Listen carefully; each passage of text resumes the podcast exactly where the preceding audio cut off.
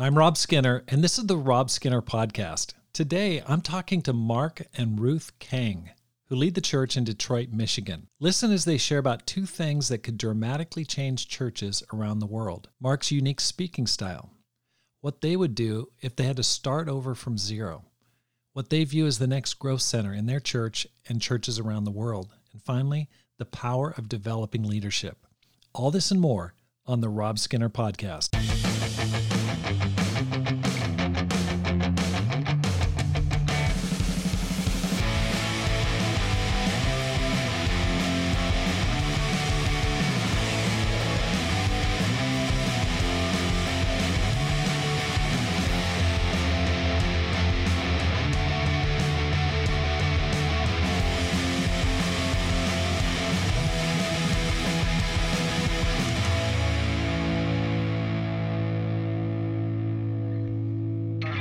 Welcome back to the Rob Skinner podcast. My goal is to inspire you to live a no regrets life, make this life count, and multiply disciples, leaders, and churches. I am really excited about the Climb Conference coming up November 30th. It's two months away. It's going to be amazing, and I want you to be there. We're going to have amazing speakers Sean Wooten. We've got Kevin Miller from Boston. We've got Dave Bliley from Australia. We've got people from all over the place who are going to be providing practical teaching, inspiring lessons, just help, help to do do great things for God in your church and in your life. So please sign up at robskinner.com if you haven't already and book your flight. It's going to be Thursday, November 30th through Sunday, December 3rd. I want to see you there. Please register today. Who's the most impressive disciple you know under the age of 30? I mean, someone who's really standing out for their love for God and passion to serve Him. I want to talk to that man or that woman. So I'd like to ask you to please email me the name of the man or woman under the age of 30 you think I should interview next on the Rob Skinner podcast. Please email me at rob at robskinner.com. Mark and Ruth, welcome to the program. Thanks for having us. Thanks, Rob. It's great to be here. Yeah, it's it's really great. I've been looking forward to talking to you guys. Uh, Mark, you did a, a program for us during the pandemic on, on how to preach, and you've got a very unique preaching style, which I'm sure we'll, we'll cover a little bit later. But let me ask you this question How'd you guys become Christians? Uh, you want to start? Yeah. Um, I actually was reached out to when I was a freshman in college. So that's when I started learning about God. And in that time, I had a boyfriend who did not want to have anything to do with God. So um, it was a crossroads for me, you know, God or or my boyfriend. Mm. And after realizing who God was, because I wasn't always a churchgoer, uh, it was helpful to know. And in about two weeks, I decided to break up with him and follow Jesus. Yeah, and God blessed that decision. yeah. So you know. um, uh, yeah, I was uh, reached out to by a classmate uh, at the University of British Columbia, and I wasn't as soft-hearted as my wife. She studied the Bible in a couple weeks. I took about six months, really wrestled.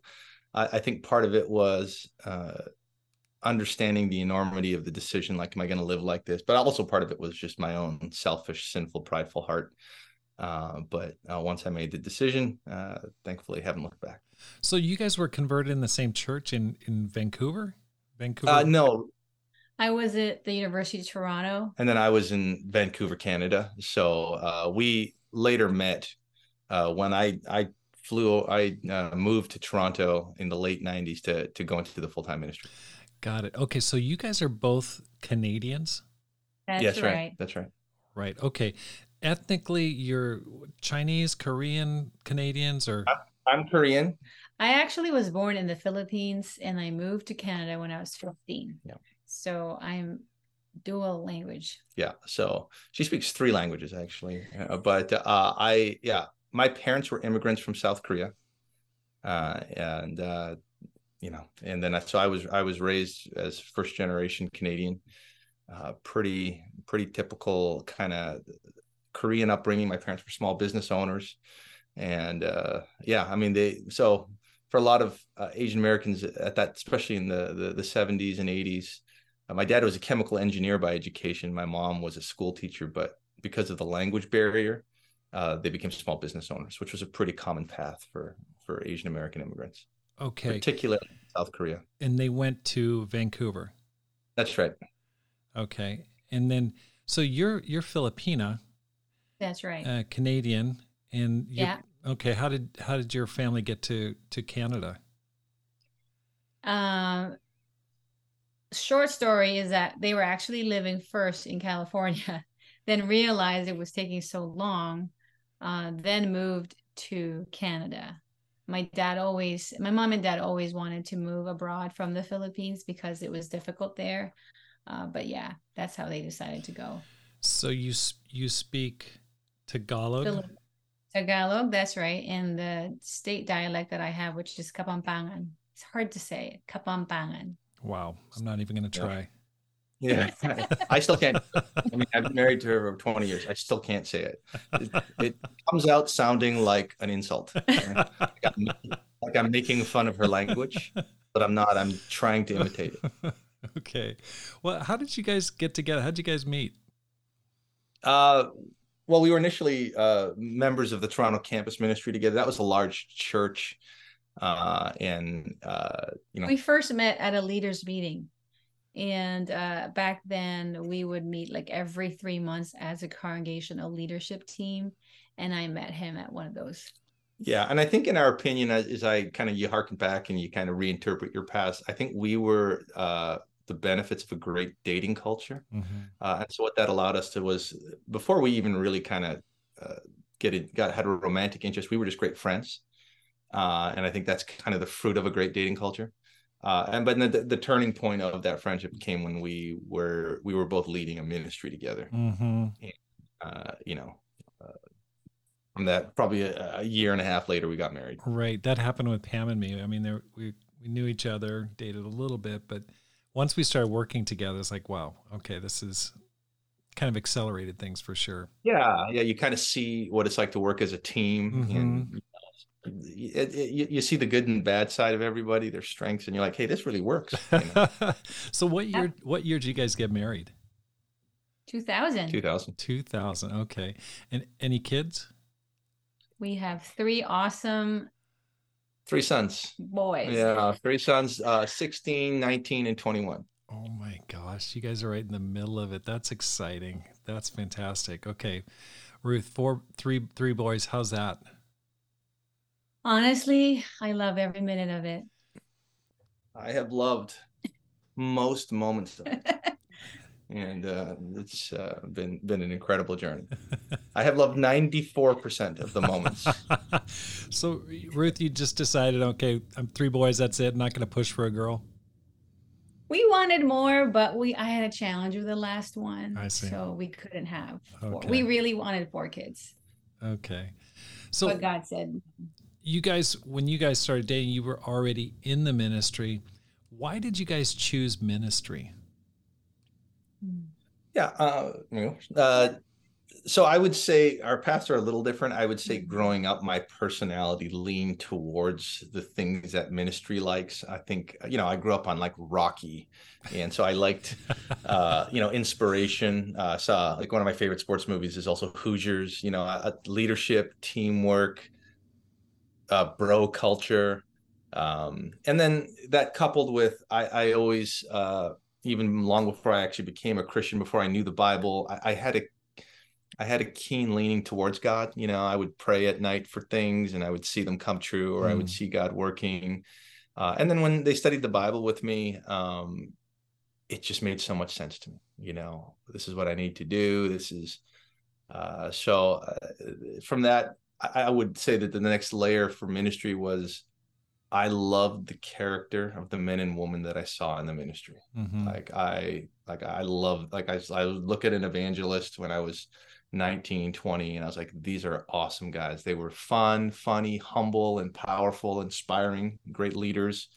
And I was like, that's that's what I want to be. So, uh, kind of, um, yeah, I kind of felt like it. You know, it was just when I saw ministry, I was like, oh, that, this is what I've meant to do my whole life, kind of thing.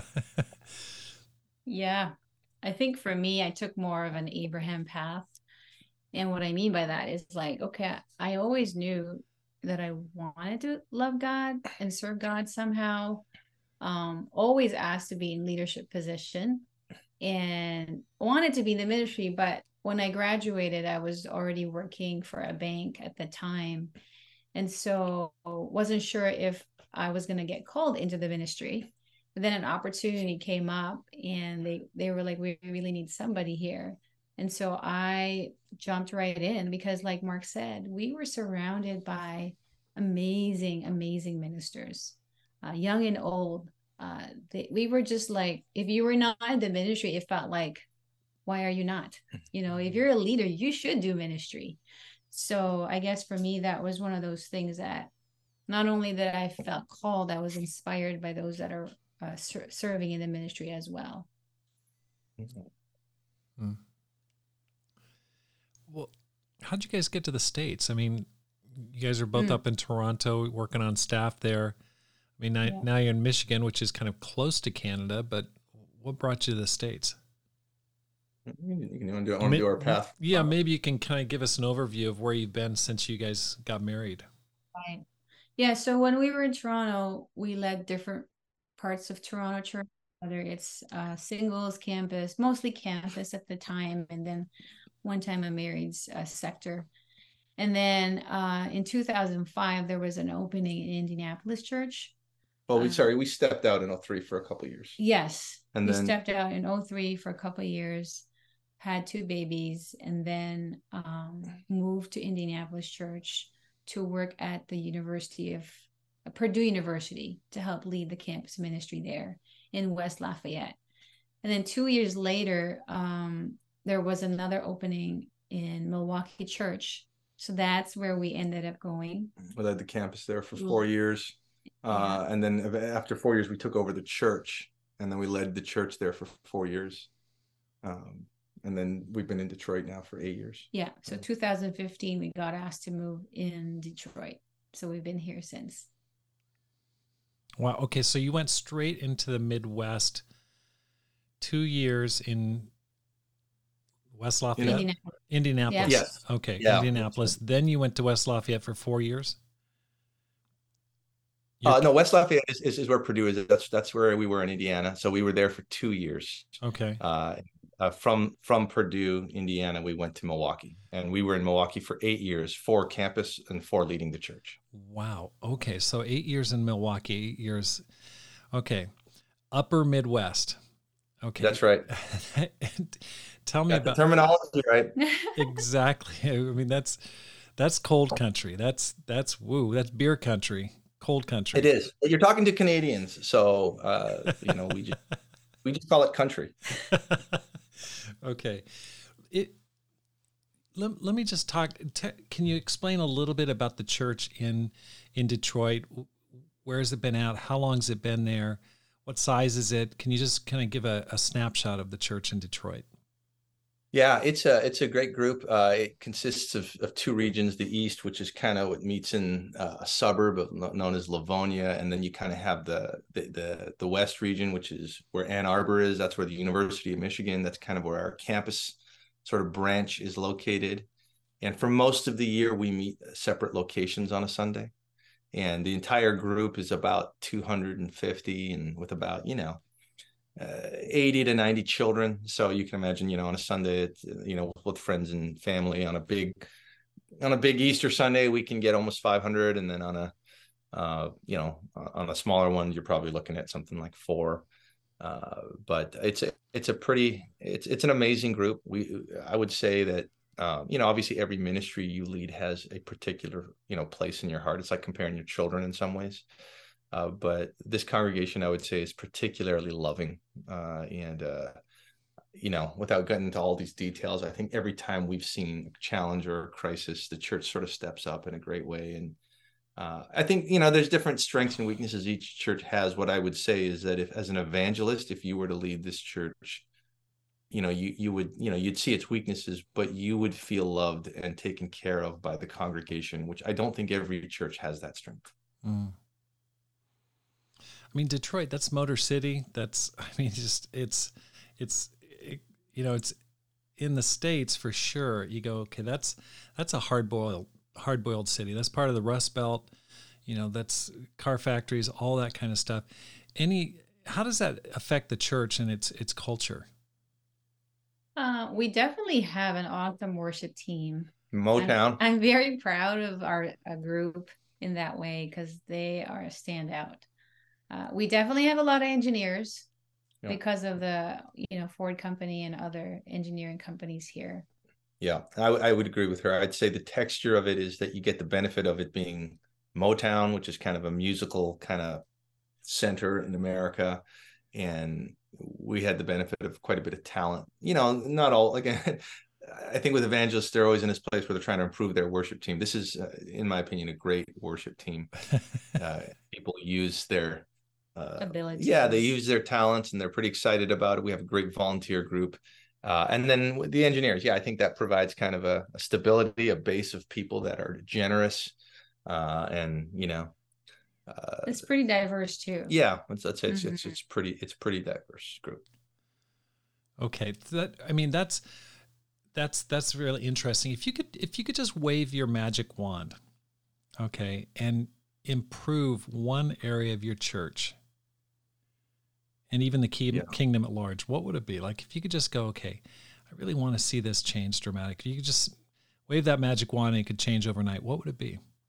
Yeah, uh, let me say uh, that's a convicting question, in because I think that um, we the way that we are wired is to kind of maybe fret and worry about these things, but we don't give enough thought to what we're actually wanting to see God do. Mm and it's convicting because you're like okay well i you know i'm i'm worried or i'm trying to improve the church but what prayer do i want god to answer? And that's what came to my mind when you said the question.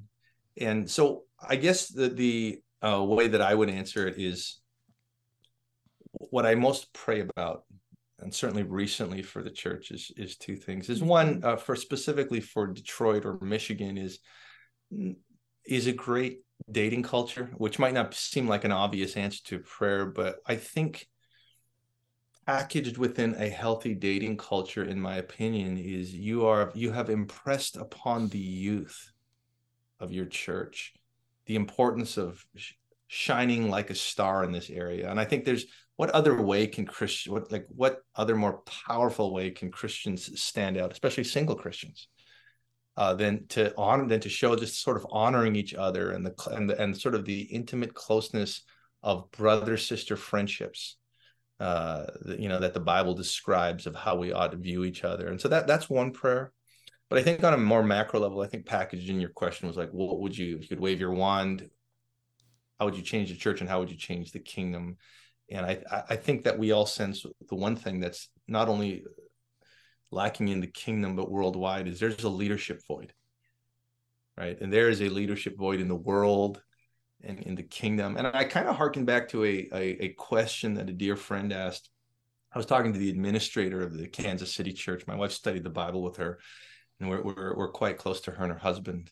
Uh, but you know she was just asking me a question like do you still enjoy ministry in these days? Or you know and she kind of was implying like because a lot of people don't you know you know do you enjoy ministry at this current time? And it's like you know my wife and i have never thought to ask ourselves that question. Mm-hmm. and, and and you know like of course there's tough times but what i what i said to her was i have never felt more like there is a leadership void. Like at this hour we need courageous men. Mm-hmm you know we need courageous like to be able to stand in the gap. And and so yeah you know what would i wave my I, more leaders and and Rob you and I know the difference and it's it's kind of cliche but it's so true and it's kind of what we were raised on.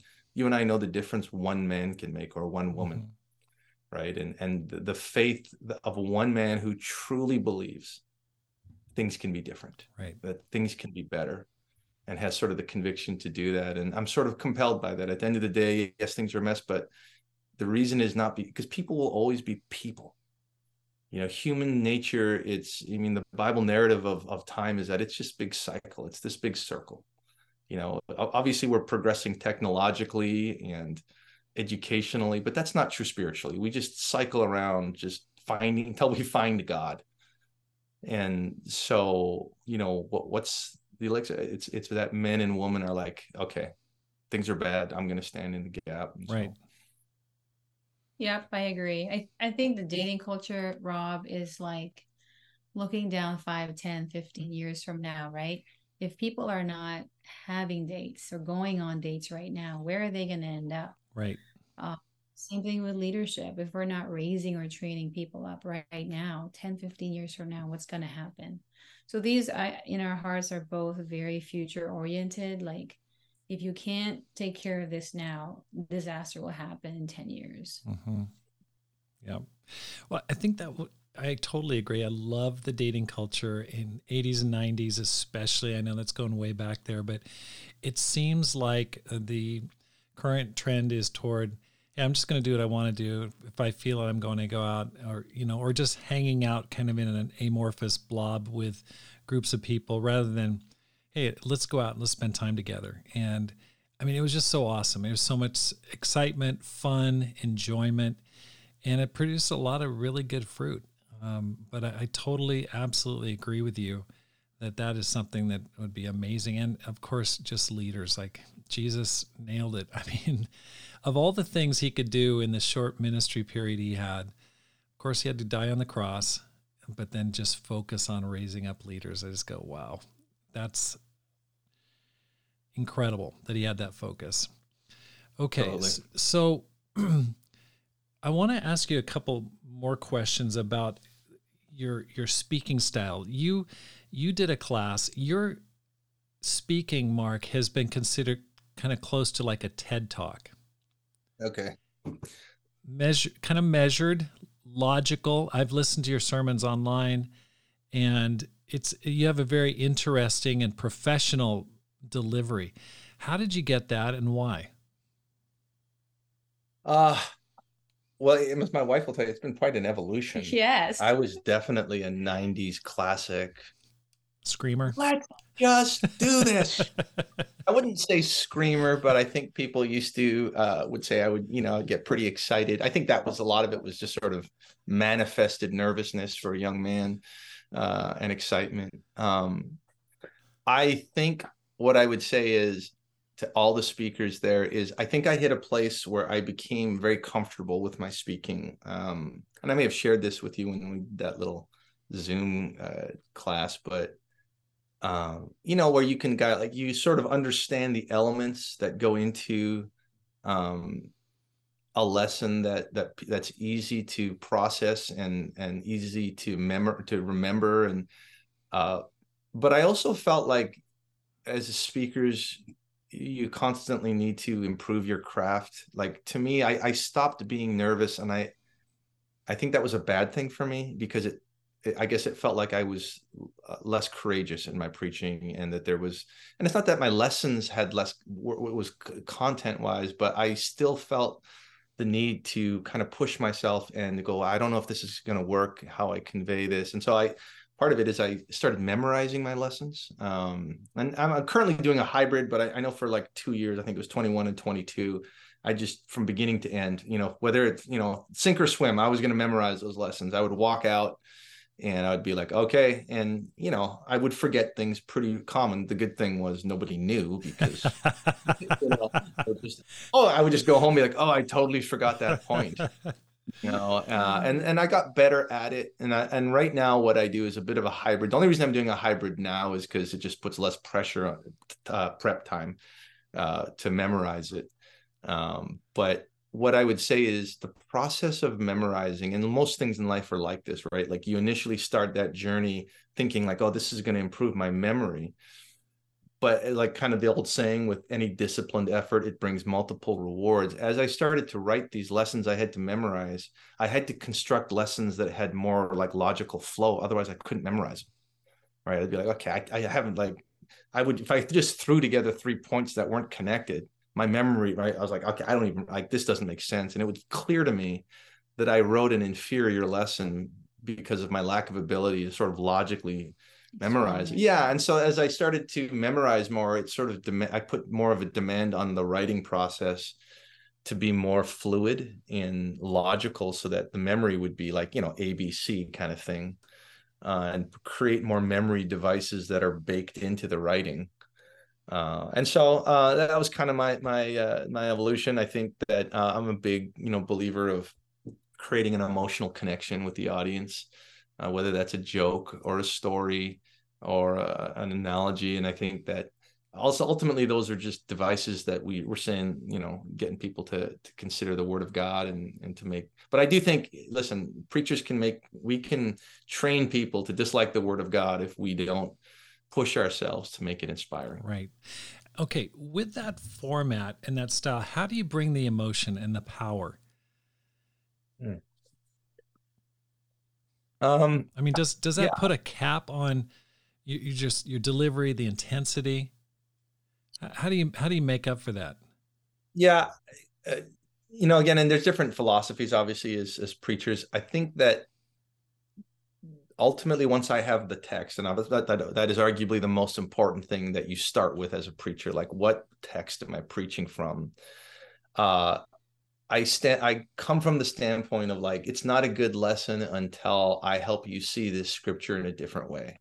And I want you, no matter what my text, if I say Ephesians 6, every preacher knows I'm going about the spiritual battle, right? If I say that, but I want you, if you're listening to my lesson, to think, oh, Mark's preaching, I want to see what new take he has on this. Mm. And because I want you to feel like that's what Mark does when he preaches, he makes me look at scriptures I've seen a thousand times in a new way. And so for me, that that's kind of what that's what takes the bulk of my time is because I, I literally write down okay what are the obvious things i'm going to say about the scripture oh you know ephesians 6 oh the battle rages around okay that's what everyone says boom let's not say don't that say right that. yeah so let's not say that and so i write down everything that's obvious first so that i don't say it and then i go okay well, you know and then i look at the text again and I, is there a word that we haven't focused on that the holy spirit mm-hmm. that we mm-hmm. just glaze over uh, so that's part of the process for me. And once I get that, I'm like, boom. Uh, and then I, uh, and probably a lot of preachers do this, but I journal regularly. I would, I want to say daily, except that, you know, whatever. There's that occasional day, once every two weeks, where I'm like, oh, I forgot to journal. But essentially daily, and I, and I, and I feel, uh, you know, pretty, you know, uh, forthright saying that. And I, I, I, I do that because I, I document anecdotes and funny things, and so um, you know, I'll have an interaction with my son, will make me laugh, and I'll quickly go like, oh, I got to write that down. I might not use it today, but I'm going to use it another time. So I, I think part of it is developing those habits. That's like John Maxwell. He talks about that one of his books. He keeps a file of all his his sermon illustrations that he reads or that he likes that impact him, and he just kind of keeps it. I mean, he's made a huge career for himself on leadership books just on collecting stories. So that's that's really valuable. What's one thing about you guys that many people may not know? I graduated with a degree in math. People don't know that. Most people probably don't know that because I'm not. Typically... She's a master of the culinary arts. you know, I'm very artsy at the same time. I think that's why people don't know I have a degree in math because I love decorating. I love uh, everything to make beautiful interior exterior everything. So that's one thing. The other thing maybe is that people don't know that i can do reflex reflexology oh yeah. Is... she's a professional reflexologist. She she went to school did the practical um so uh, okay reflexology is that having to do with your feet? That's right. that's right that's right basically it's massaging the nerve endings that are on your feet to stimulate growth for the rest of your body growth and healing. Healing and so okay. it's like acupuncture but instead of using needles it's a massage pressure point. Yeah. Okay when did you pick up that talent? When did you study for that? Uh, I it was 2004. My husband actually had a health issue at the time, and the only thing that was able to help him was a doctor of foot reflexology. So I thought, let me study that out too in case that happens again. Mm-hmm. So I've done it for him and for my kids. And I can honestly tell you, none of the kids got sick. A lot, yeah. not at all. well, barely. Yeah, she she would massage their feet; they'd be screaming, and, uh, but uh, but it would work. Yeah, wow. So, yeah. Been beneficial. Yeah, I, would mentioned this before. For me, it's that I was a, grew up in the restaurant, you know, and I, I think my like my congregation knows that, but I think most people you know, I, when I tell the story, certainly when I travel, people are surprised, or you know, even people that know me for a bit didn't know. But um, you know, when I was ten, my parents said, "You're going to start working," and you know, the kind of the typical sort of picture of a little Asian kid wearing an apron, working in the working in the kitchen, kind of chopping food and stuff like that. Uh, at, by the time I was 12, it was um, working full time hours, and and it, you know it was pretty normal. Like I wasn't an isolated person. Like my cousins, they you know their parents were small business owners, and I knew a couple kids uh, that I went to school with. They were you know, and we would kind of have this fraternity of like you're a restaurant kid, I'm a restaurant. kid. I worked till midnight too. That's nothing, and you're kind of comparing. uh, you know, but I would say it certainly shaped a work ethic and responsibility, and I, I think it's where I get um a strength to sort of manage tension because the, the restaurant business is frantic, right? And there's always a propensity to like when things get busy to like wig out, like we got five customers and you just want to go, you know, and we're running out of food and then, you know, and, and, and the pot machine's not working. And that all sort of happens at once in a yeah. restaurant. And, you know, doing that for like growing up from 10, 11, 12, 13, you know, then you kind of like go to church and it's like one person is upset. You're like, well, I guess this isn't so bad, you know. so that experience definitely provided some benefits. No doubt, you know, it's a classic sort of uh, older, uh, you know, like kind of you know midlife where you look back and you know, obviously when I was a kid, you're like, oh, when do I have to not work, you know, and yeah. you. I resented coming home smelling like you know food. Bacon. Yeah, right. and then and then you of course you go back as an adult and you go man that was probably like the best experience i could have had right. in terms of good things about my character. Right. And let's let's talk a little bit about about race and that and that issue. Like I think about people that are children of immigrants, people, friends I've known, people like Dat Doe, other people like Frank Kim. I don't know what it is, but very, very impressive people. Super, super aggressive, super hardworking, got a work ethic that just puts others to shame. I mean, anything else that you look back on your upbringing as children of immigrants that has really set you apart? That you know, it's been either good or bad, indifferent, and it's really shaped you. I can start. Yeah. I think you know, growing up in the Philippines, like you see, it, it's poverty. You see like hardship, and so your parents always taught you be excellent, do things right the first time. You know, as a kid, you didn't want to hear those things but then uh, you see how hard it is and then you move to canada and you see wow everything looks easy. Like i remember going to class in 10th grade in the philippines at 10th grade you would have like eight classes. I come to canada i have four. Mm. and i was like whoa. I will definitely excel. And so i think just seeing that i had so little back there that I treasured it, like I made use of it very well. And then I come here, I can apply that and be excellent even more. So I think experiencing the difficulty helped me realize it's it's okay. Like even now I can be excellent. Mm-hmm. So just having that mindset that whatever you do, whatever you are in charge of, make the best out of it. Wow. Because you never know. What if you live back in a difficult situation? Right. So for me, that helped me realize don't take things for granted you know do well with what you have mm-hmm.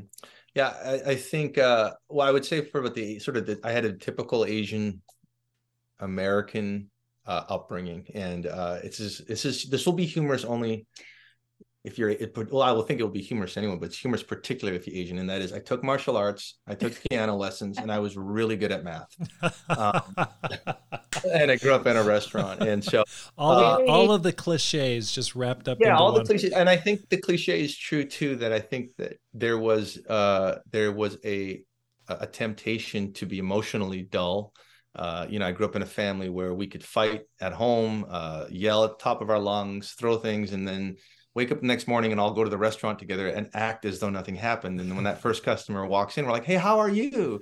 And you know, some people be like, "That's weird. It's fake." It wasn't so much that we were faking it as so much as we were pressing a button, like, "Okay, well, it's time to serve." And so, you know, there's a there's an unhealthy compartmentalization.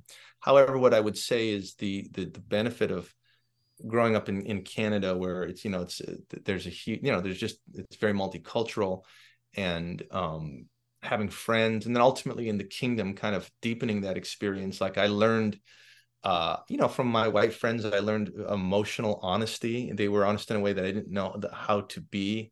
Uh, I remember with my black friends, they resolved conflict very aggressively and openly. But at the end of the day, it's like you could be angry but still cool with each other. And um, those are those are things that you learn in a context of like friendship or community.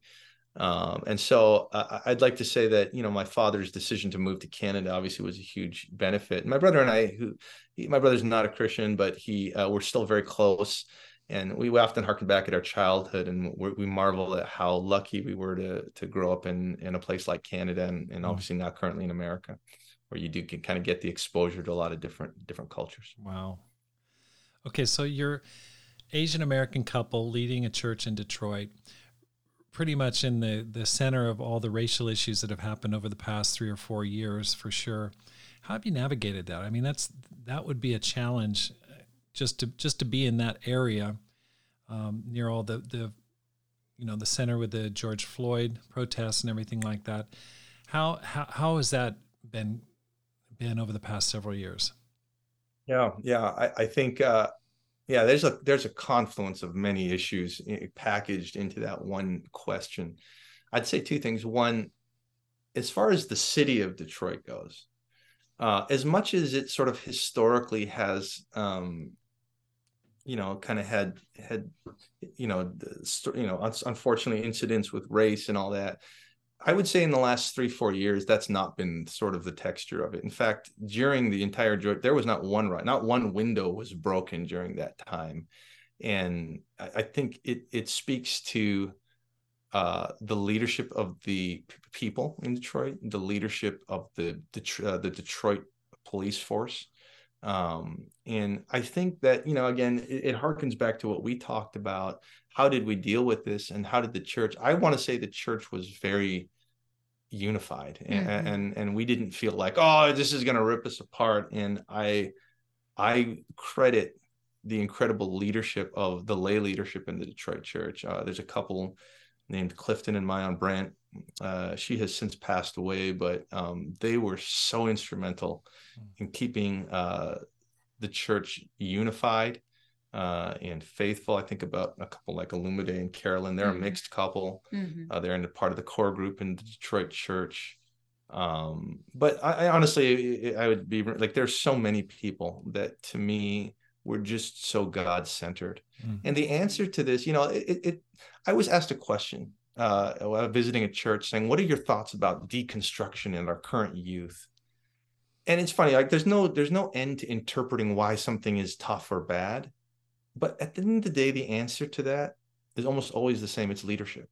It's leadership amongst the youth, mm. right? Like you can to no end deconstruct deconstruction. Like why are the youth doing it? You know, it, it almost always has to do with hurt. First of all, it has to do with hurt from a leader. It has to do with an influence, worldly influences. But the answer is the same, right? Like how do you tackle it?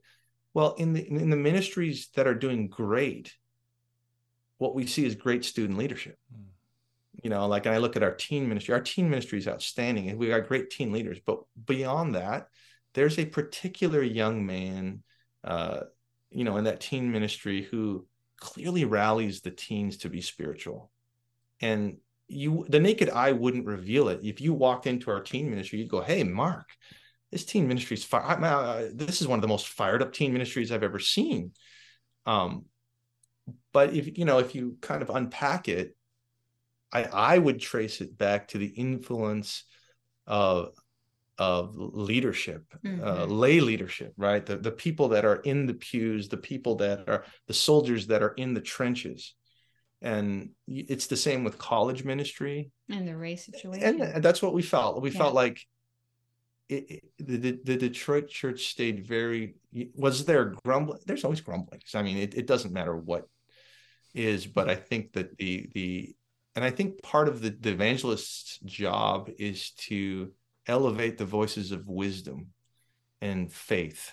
Uh, and that was an easy thing because these people are already so influential in the congregation. Again, the the Clifton Brandts and the the the the Olumide Faulkners and their wives, uh, the uh, the Sean Alexanders, uh, you know, these people that I was like, wow, we are so blessed to have such a Jesus kingdom focused lay leadership Mm. that tells everyone, all right, everyone, calm down. Jesus is still in control.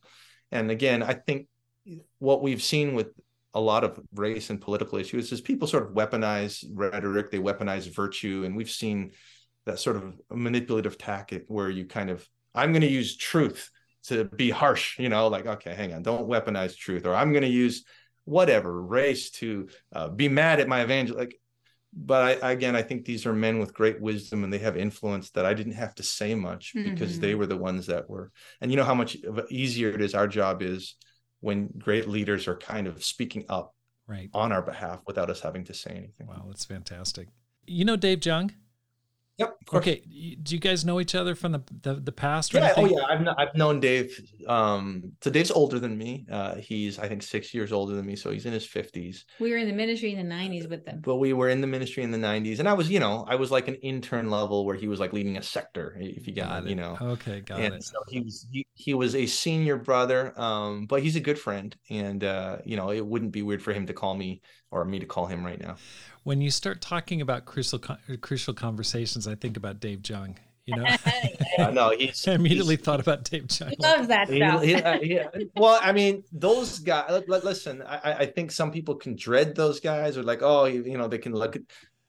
When you do crucial conversations, I, I believe this: you are protecting the immune system of the church. Yeah. yeah. right and they're uh, l- listen you know i've said this before as evangelists one of the skill sets you and i have to cultivate is if we want an environment of high trust and safety and love and encouragement we have to be able to protect it because environments of love and safety and encouragement they are susceptible to abusers manipulators and bullies Yeah.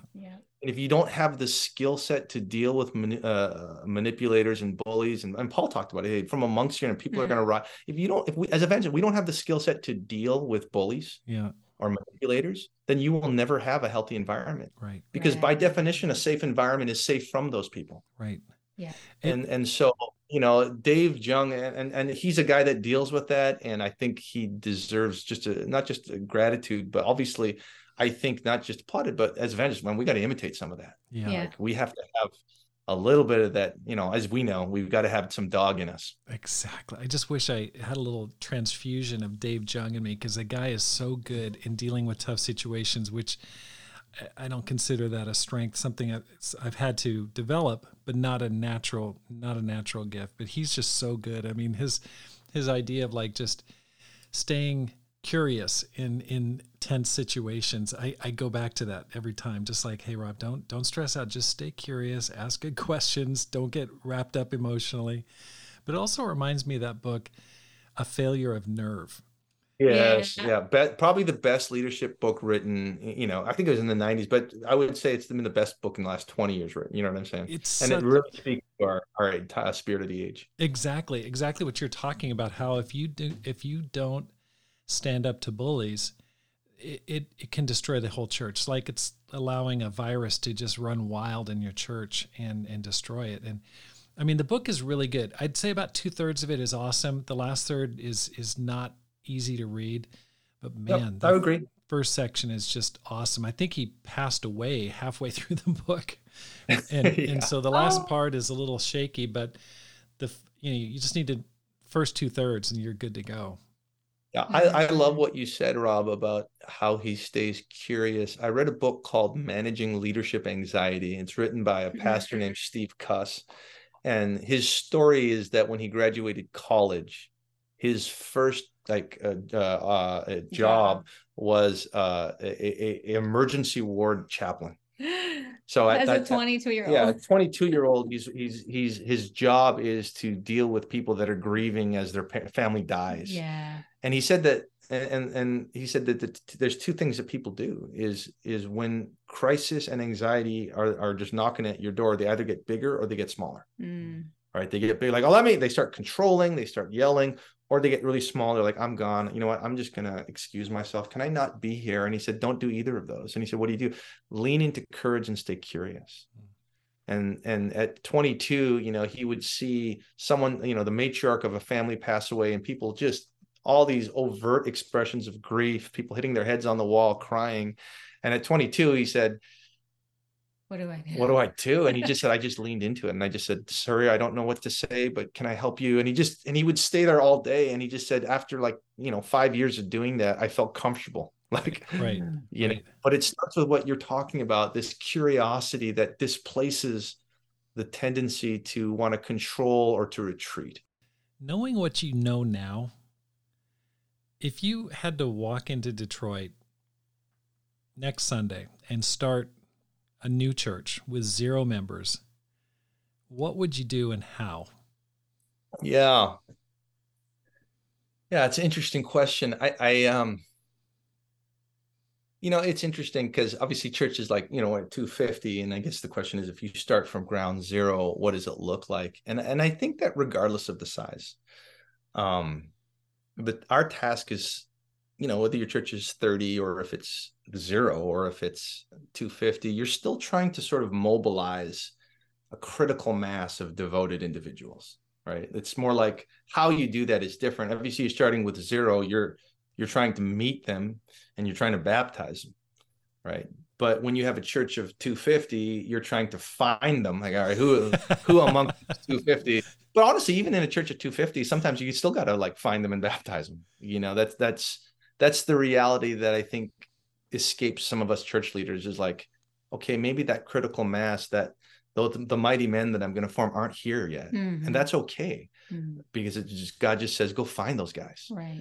um and uh, whatever but that's what you're trying to do. And i think you know obviously i i think um you know i think of you know i think of yourself and and there's a there's you've garnered a level of not just respect but i think that where you go other evangelists don't worry about that church. Let's let me just say it that way. And and because we trust that where rob skinner is he is going to create an oasis of faith uh you know and that that does that mean that a church that rob leads has no problems? No. Every church has problems but it means that the church that rob leads is going to there's going to be a critical mass of people like i want to do this. Mm. and so I, I i i i i think of that and then kind of a second aspect to that question is like what am i trying to do with that critical mass ultimately? And um you know this is where you kind of got us evangelists kind of at, uh, uh, on our, our uh, talking points that we love but i think the most indispensable skill a christian not just a leader or evangelist but the most indispensable skill a christian can have in my opinion is the ability to know how to lead another person to christ. And as we know that's not that's not uh, simple right? It means that you have to know your bible. It means you have to know how to communicate it. You have to know how to evaluate. You need to know evaluate people's responses you have to have a toolbox of varied responses to their varied responses. Oh, what do I do if the atheist says this? What do I do if this religious person says this? And you grow in that toolbox. But the people that develop that historically, and Rob, you and I are at the age now where we have a size sample not only of like a lot of people, but we also have the hindsight of like seeing where people go in 20 years. Mhm. We have the hindsight of saying, like, I know what that campus guy becomes in 20 years, and I know Mhm. what that campus girl becomes because I've seen it you know and you're like oh okay i've seen where that pride leads and i've seen where somebody who knows how to lead someone to christ by like they, they them in the bible they they can lead someone in their own to christ that that inevitably shapes their worldview of church leadership and and how they serve god uh, because once you understand how somebody comes to christ repents, gets baptized, becomes a disciple, you understand a lot about what makes a church healthy. Right. Right. Oh, I totally agree. What about you, Ruth? What do you think? I actually those are oasis of faith. Definitely, uh, you want to bring a team. I think that was your question, right? If you're Or- trying or to start over, Start you over. want to bring a team of people that are devoted to God, His scriptures, uh, that love people.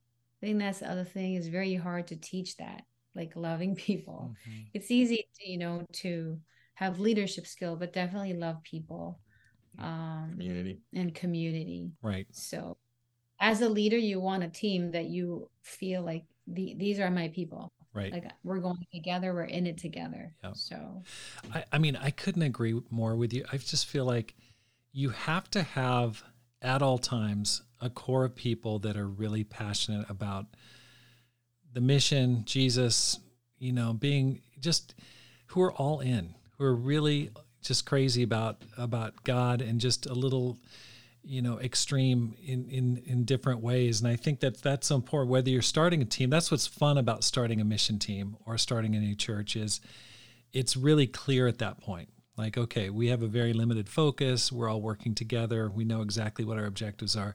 As the church grows then it starts to splinter and you you know you get people all over the map. They're in the first second third fourth soil all over. But you still have to find that that core. And I, I totally agree with you. I think that's that's one thing i really love about um, what i call my young guns or you know mm. and i know this that's a well used term but just having some young guys you know in their 20s and 30s that are really dedicated it's fun. It's fun to yeah. be around them and it's refreshing for me. I mean i just get so much out of it. it does and it and it form, forms like a heartbeat for your church. It's like a, a reference point. You go okay this this is what it looks like to be a very extremely passionate disciple of Christ. And we all get into different stages of our life, whether we're in our 30s, 40s, 50s, pressure cooker years, kids, distracted, getting choked out by different things. But it's really powerful for a church to have that kind of beating heart of of passionate disciples and so i think that's that's great and then you also said um, just developing the ind- indispensable skill of making disciples. I go, bro, that's so that's so true. I mean, it's like for many people, they spend years and they, they they're not involved in other people's lives, and it's so sad. I feel sorry for them because they're missing out on one of the most enjoyable and satisfying and rewarding things about just being a Christian at any age, of any level of responsibility. So I think, you know, I know sometimes people roll their eyes, oh, we're going to do a first principle series or whatever. And I go, man, if you only knew what you're missing by just helping a single soul become a Christian. I mean, yeah. it's just well, ministry is like I say, it's like music. You don't have to be good at it to have a lot of opinions about it, right? and, right, like it's just there's no shortage of feeling people's opinions, and you know, and 99% of the time when you're fielding the opinions of what your church should do, the people that are offering those opinions they're not accountable for those opinions, right? Mm-hmm. Like, the, you know, like, hey, Rob, get everyone on your church to wear pirate hats. Well, not only is that a terrible idea, but if you were somehow coerced to do that idea, what a waste of time and resources right. that ultimately I'm not going to be accountable for. You are. Mm-hmm. Um, but man, when somebody knows, and there is a, and as evangelists, we know that one of the one of the worst kept secrets is we can tell in our leaders those that know how to lead like lead studies and bring someone to christ right. because there's a distinction in wisdom in passion and in conviction about these these men and women and it's like yeah it, it's this isn't you know we're always looking for the new thing to do but this is hearkening to foundational wisdom that yeah. builds the church yeah it's funny like I, I preach on sundays and i look out on the crowd and it's awesome but then I look over to my left and I'll see this this young man that I converted last year.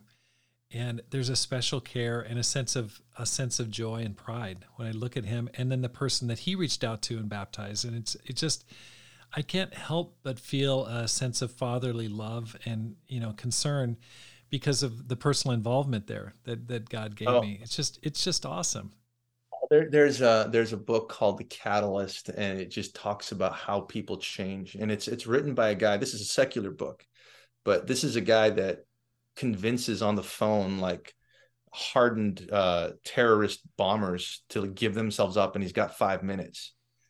And part of they did a social experiment on change, and they got uh, every experiment that they did trying to get smokers and teen smokers to stop didn't work. It just hardened them but then when they did this campaign where they handed out little notes to people where little kids asked them, Can I get a cigarette? And all the smokers just lectured these kids, Don't ever do that. Or don't ever. And then they gave them a note and it said, Thank you for thinking of me. Why don't you, you know, why don't you? And it gave them a number to a hotline. And the numbers to that hotline increased by like a factor of 10. But what the study revealed was that we are our best selves when we're helping other people. Yeah. But it's just a reaffirmation of what you and I have already known the scriptures teach us anyways. Right. Exactly. Right. When we are making disciples, when we are helping other people, we the qualities about us, sort of the glory self, the person that God had intended us to be, that comes out. Right. Because when we're now not thinking, oh, I'm not happy, we're thinking, how can I help this guy? Yeah. God created you and I to be burdened by the needs of other people because that's who God is. That's right. That's right. That's awesome. Okay, so looking forward in into 23 24 what are you excited about? Like do you see what's the next growth center for the Detroit church? Yeah, that's um and obviously I want to answer that question in a non I, guess a non-traditional way because uh obviously I, I the, the, the typical answer has been traditionally for us campus. Um, and that is, and for many reasons why that is chosen, it wasn't just kind of out of favoritism or sort of a default mode or tradition, but the reason why campus is an excellent growth center and such a focus for so many evangelists is because with the college ministry, what they represent is uh, what the youth brings is teachability, uh, uh, availability, uh, and, and capability mm. the three abilities, right? So you've got at that age, obviously, if they're in college, they're teachable. Uh, obviously, when you're 19, 20, you don't have a marriage and two kids for the most part that you're navigating. And also, you know, again, if you're in college, you're somewhat capable, you would hope. Um, but, uh, you know, to answer your question, what's the next or what, you know, where other areas of growth. Um, what it made me think about is this current generation, and I'm obviously when you speak about a large group, you you know you're making some wide generalizations, but in general, what I would say with sort of the current young generation or this cohort is that they are very connected. Um, you know, more than ever, it's a global village, and th- through social media and information technology, you know, a bomb goes off in Libya, our teens know, you know, and um, type of thing. Uh, I I would say that I find them intelligent uh, from just you know we're in information technology, and so their ability to regurgitate facts uh, is probably like unprecedented. Uh, you know, and then you know they're in, they're insightful. Uh, but that being said, I think like anything, there comes with its challenges, and I think that their emotional thresholds are lower, and I think there's studies to prove that, and I think part of that is with the way that information is is disseminated i think the the, the screen time it all lowers emotional thresholds. Uh, i think more people are single uh, you know with things like dating culture and stuff like that and and disillusionment. Uh, and as a result what i my personal like analysis would be that it it feels like younger people are maturing later that that you know the that as a kind of a compromise to the connectivity there's a lack of independent uh, with a lack of independence. At times, there can be a propensity for lack of independent thought, perhaps, and so they become a dependent. Uh, there's no doubt this this is a generation that has already been marked with depression and anxiety. And I say all that to say that I think that you know it's making us perhaps maybe gravitate a little bit past the campus and to look at that YoPro as kind of a well of young people and just you know, because I said the thresholds, and maybe there's just a patience game where you're like, okay, maybe some of these campus aren't quite ready uh, for that level of training yet, and maybe they need to be, you know, whereas maybe in our day you were 19 and 20 and leading a Bible talk, okay, uh, maybe um, maybe they're going to be 24 and 25, uh, and they're going to come packaged with other stuff, and so I think a lot of the churches that I've seen. Uh, really thrive, and I, I, would harken back to like the Boston Church um, with Kevin Miller and Stuart Maines and and sort of these uh, notable kind of what I would call them sort of ministry giants and studs of uh, Tony Fernandez out in Broward. One of the, one of the markers that's really obvious in their church is a growing, dynamic, vibrant uh, YoPro ministry, and I think that's something that as evangelists we got to get good with. Mm. Like you and I can probably regurgitate all the elements of campus. I think our first step is like guys like you and I got to be like, okay, you know with faith we can figure it out but let's figure what are the elements that grow and go into a, a dynamic YoPro ministry and I, I, think that's going to be the skill set that a lot of guys are, are going to have to figure out so mm.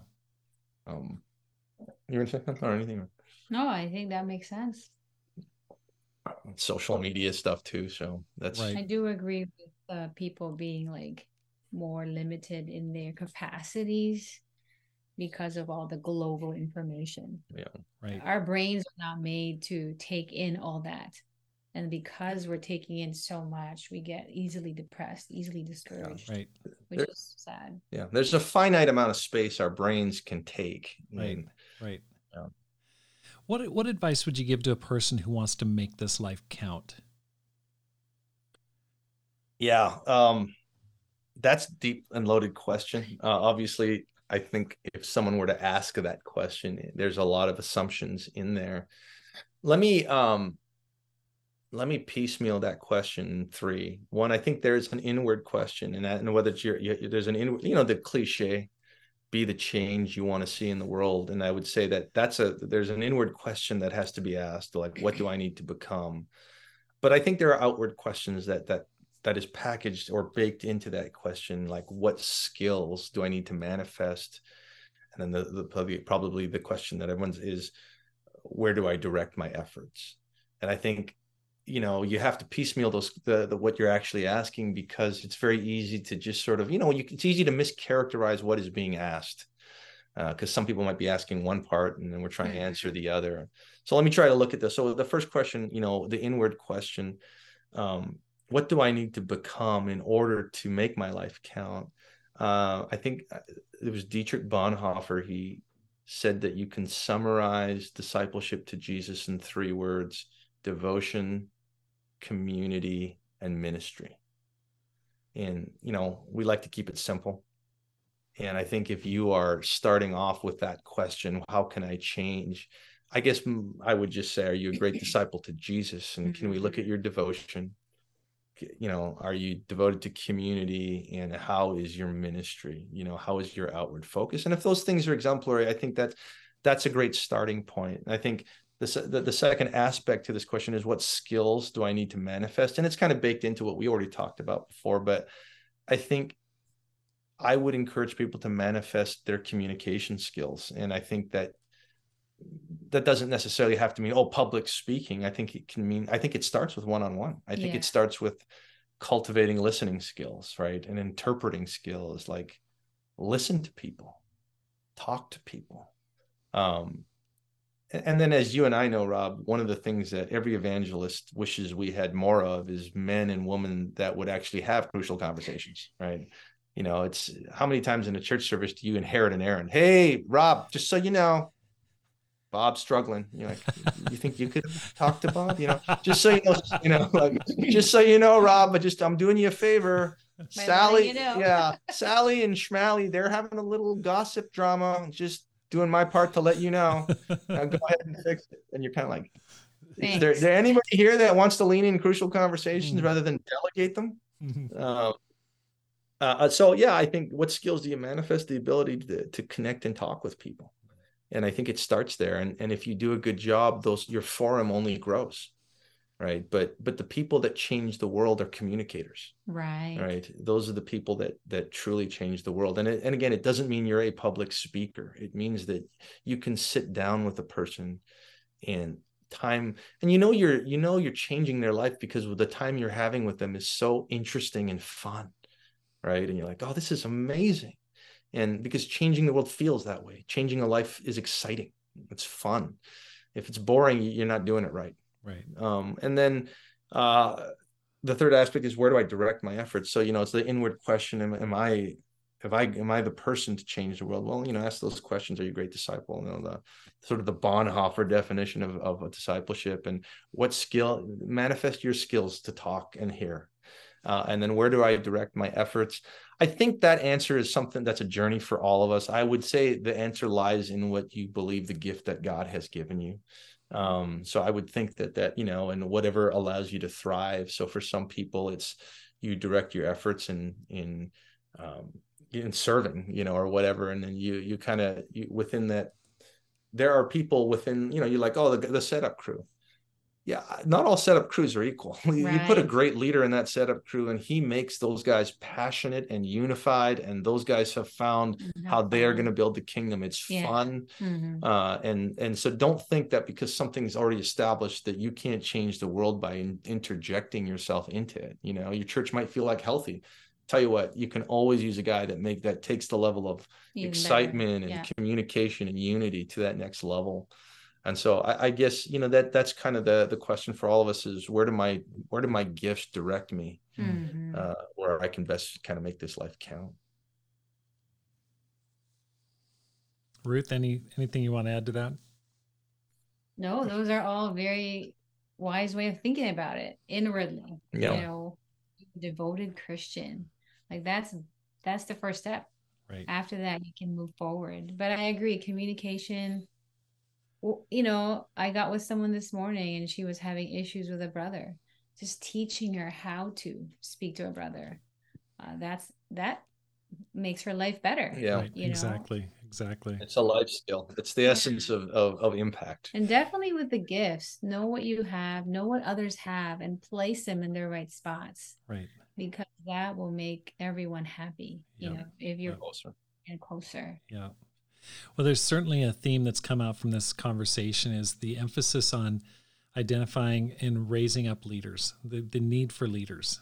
And Mm. whether it's in the young professionals or trying to help equip people to use their gifts so that one person doesn't have to carry the entire burden of the church, but everyone is contributing and participating and helping solve the problems that come up in a church like that. So, and I can also see how your upbringing uh, in your your your background has really trained you to be able to tackle tough challenges and to have the kind of emotional toughness necessary to to handle a church and to be able to handle it with equanimity. So it's really impressive. It's great to get to know you guys a little bit better and just all the best to you and your work there in Detroit. Thanks so much, Rob. And thanks for asking us. It was a real honor. Thanks, Rob. Thank you.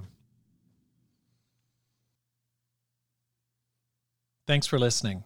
Here's how you can help support the program. First of all, hit the subscribe button and send a link to your friends. Let people know about it. Secondly, read and review one of my books, either How to Plant and Grow a Church or Courage How to Make This Life Count. You can find both of those on Amazon.com. Finally, support the Rob Skinner podcast with a gift. The link is in the show notes. Because my goal is to inspire you to make this life count, live a no regrets life, and multiply disciples, leaders, and churches. Have a great day and make this life count.